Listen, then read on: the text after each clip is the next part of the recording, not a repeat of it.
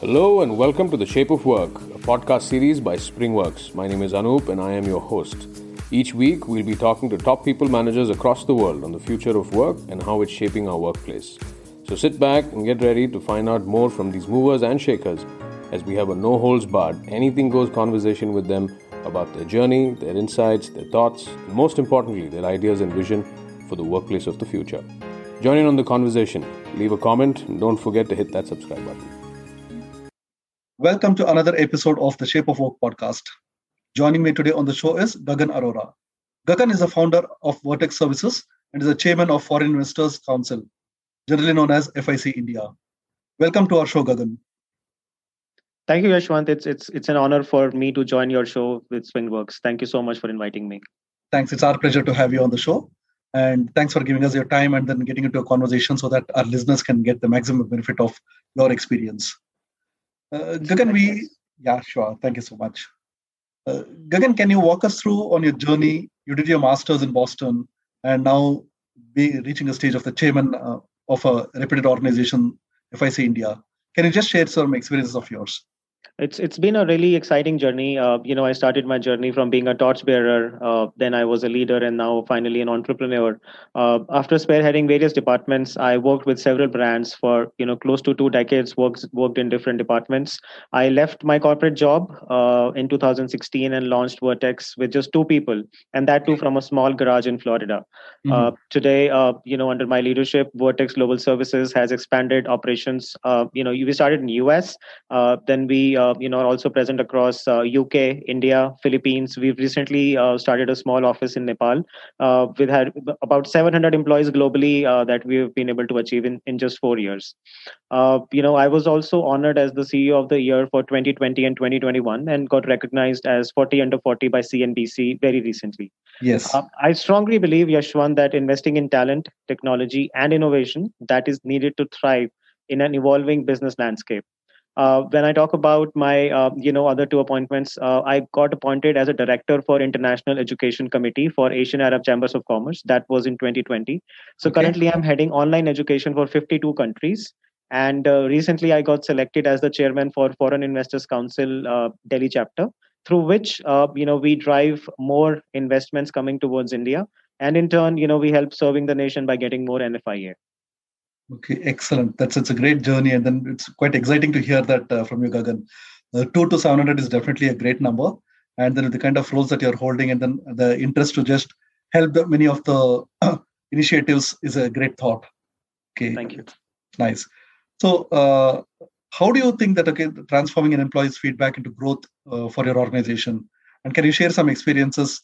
And it'll be nice if you can share with an example so that our listeners can relate to it much better. I would love to because I've always believed, it are our happy employees which make, turn into happy customers. We as an organization strongly believe that EX, which is employee experience, is equivalent to CX, which is your client experience. Excellent. Now, we treat our employees not as employees, but our brand ambassadors. So to say the truth, how we look at our organization is that we have more than 700 brand ambassadors with us globally. Now, just look at the impact that we are having through our brand ambassadors.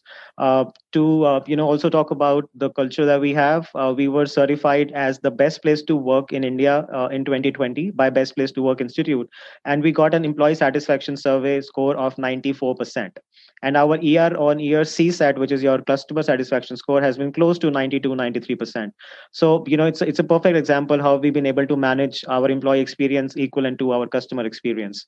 To be honest, Yashwant, it doesn't have too much of investment to have feedback coming in from your employees, but it's incalculable. Feedback is one of the best ways for us to know if we are doing something right and what our opportunity areas are.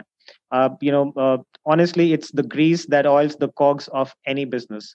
Excellent. We follow a feedback culture that enables staff members at every level to feel free to provide feedback and constructive criticisms regardless of where they rank within the corporate hierarchy. So we have an e-ticketing system, irrespective of what level employee they are.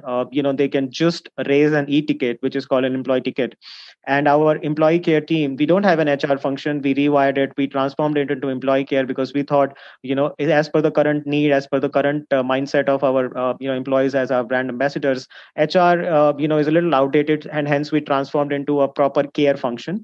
Now, employee care is supposed to, acknowledge that ticket in 2 working hours and provide a resolution to that ticket in 24 hours. And if there is no resolution, even then they are supposed to come back with whatever responses for after 24 hours. Now, the overall service of this employee care personnel is also calculated through our NPS tracker. So once the ticket is closed, there is a survey which goes to the employee, which asks how was the employee care, treating you in the overall situation. And that's how we manage the overall culture of the organization. Now, to quote an example, Yashwant, recently we did something which is called servant leadership, because I believe that leader is the servant first. In this, leaders were serving food to everyone in the organization, irrespective of level. So, to starting from our pantry boys to our C-level executives, it were our leaders who were serving food to everyone.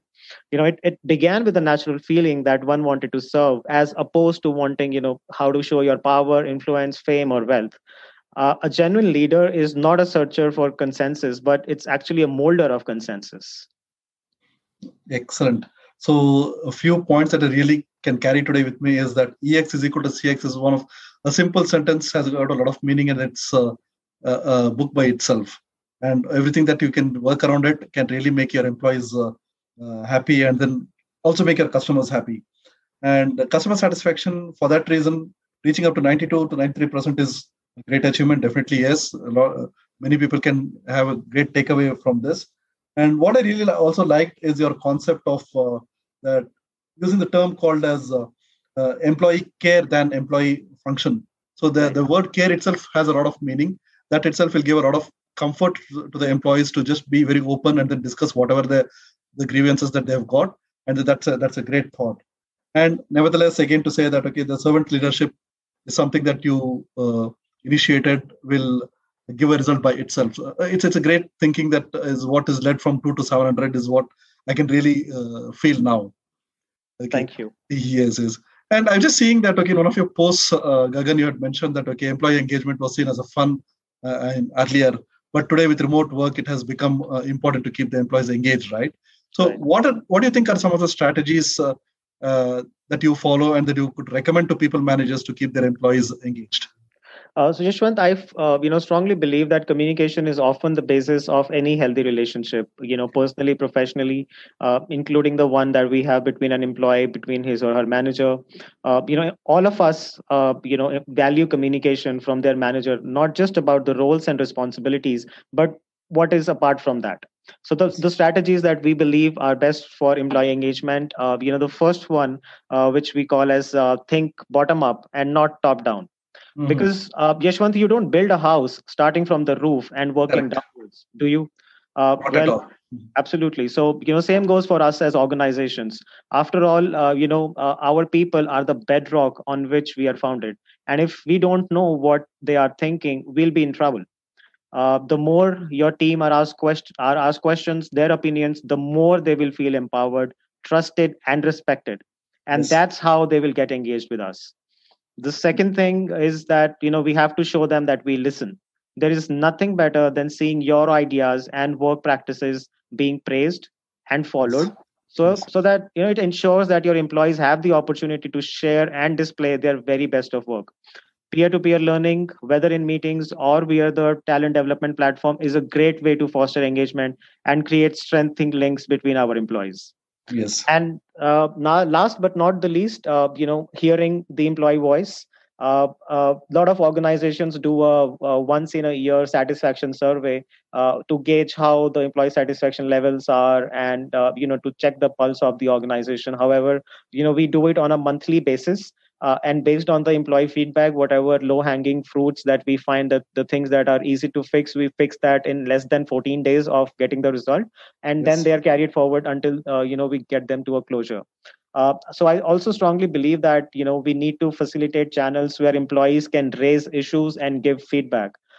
For this, we can have open discussions, group meetings, the e-ticketing system, and a lot of other channels wherein employees don't feel that they're just being, given a direction, but they are communicating. They know what is happening in the overall organization, and their voice is being heard. Yes, very well said, Gagan. Gagan, in one of your LinkedIn posts, I had just read that you had mentioned continuous improvement is about improving a little bit every day, which is so very true. Even I believe in that. In this post, you also talk about the transformation initiatives in the organizations. And you are also talking about speaking about changes.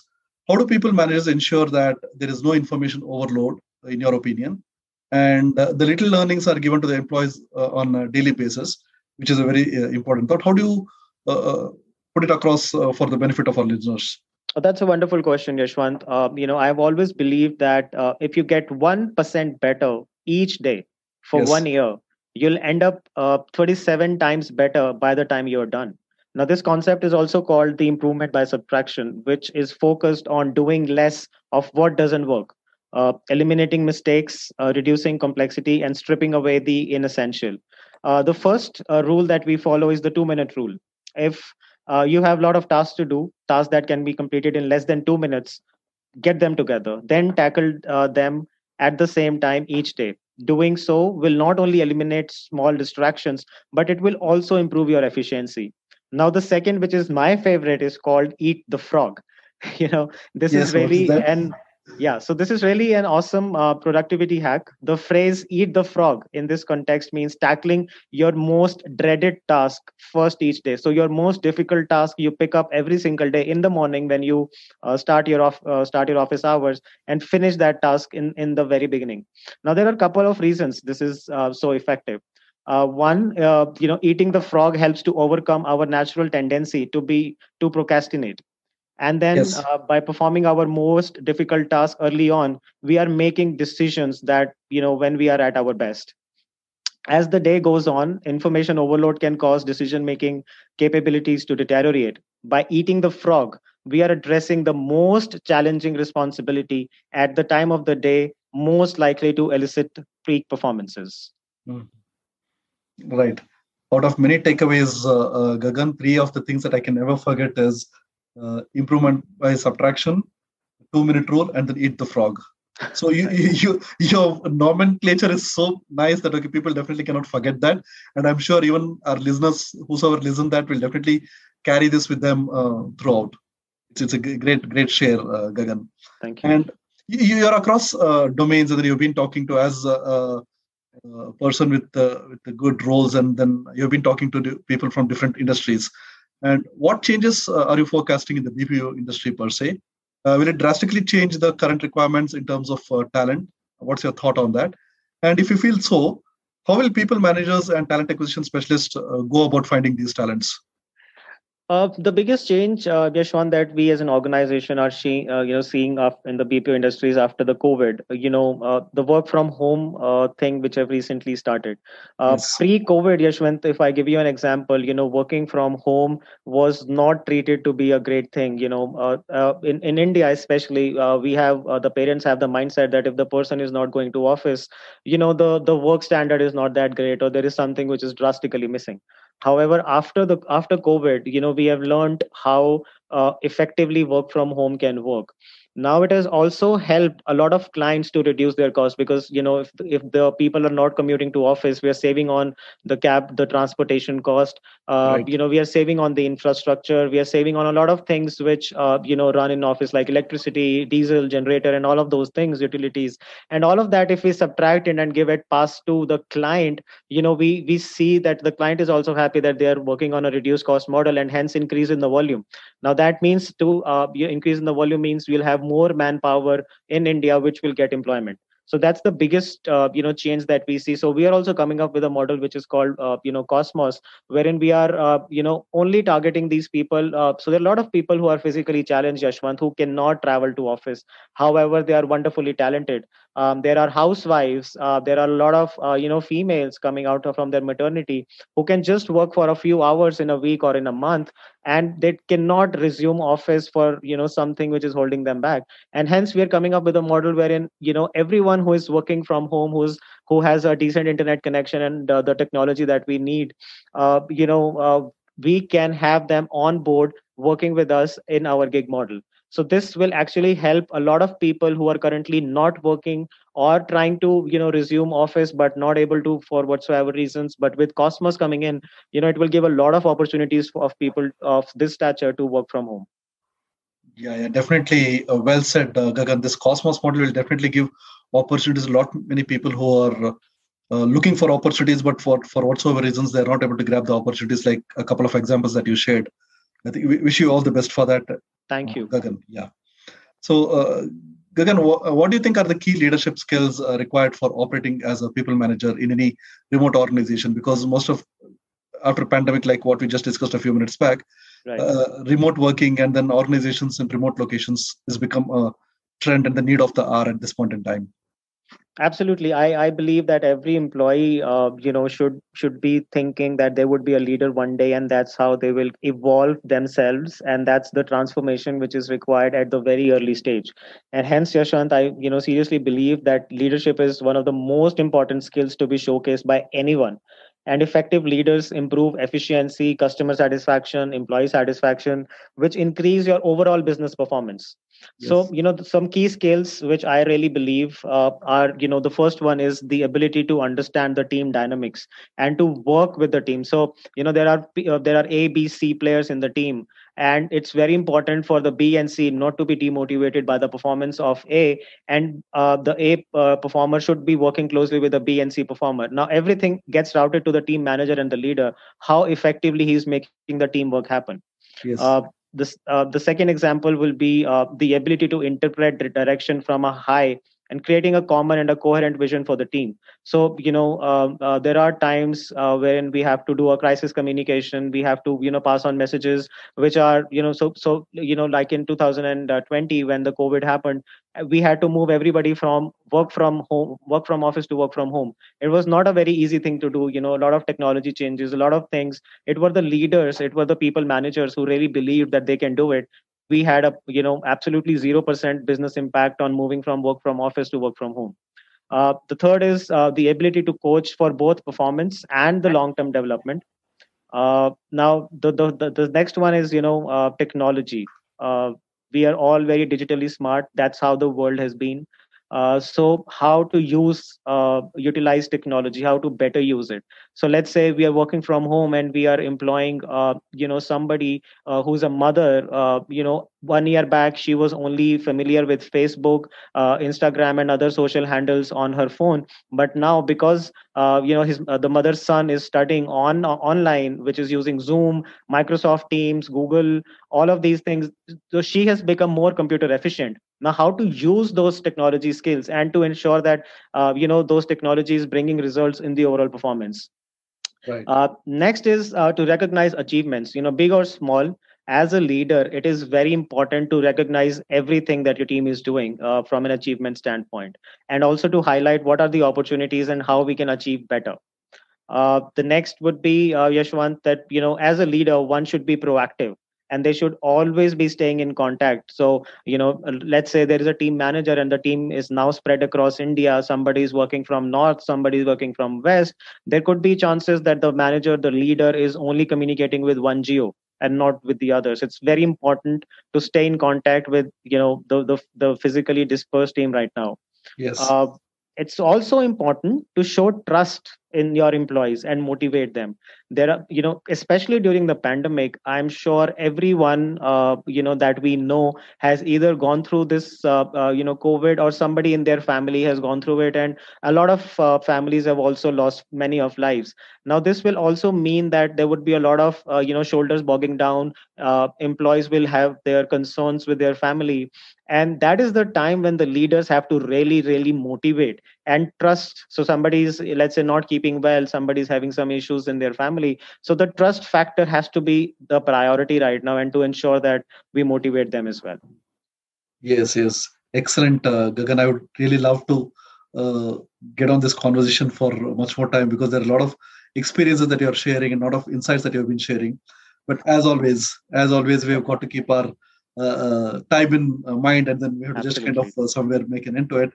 Definitely, this was one of the sessions I thoroughly enjoyed talking to you. And again, thanks for being on board for this podcast session. And wish you all the best. Stay safe, Gagan. Thank you so much, Yashwant, and thank you so much for inviting me. Stay Thanks. Safe to everyone around you. Thank you. It's our pleasure. Wish you a safe journey to the US. Thank you. Take care. Yeah, sure. Thank you so much.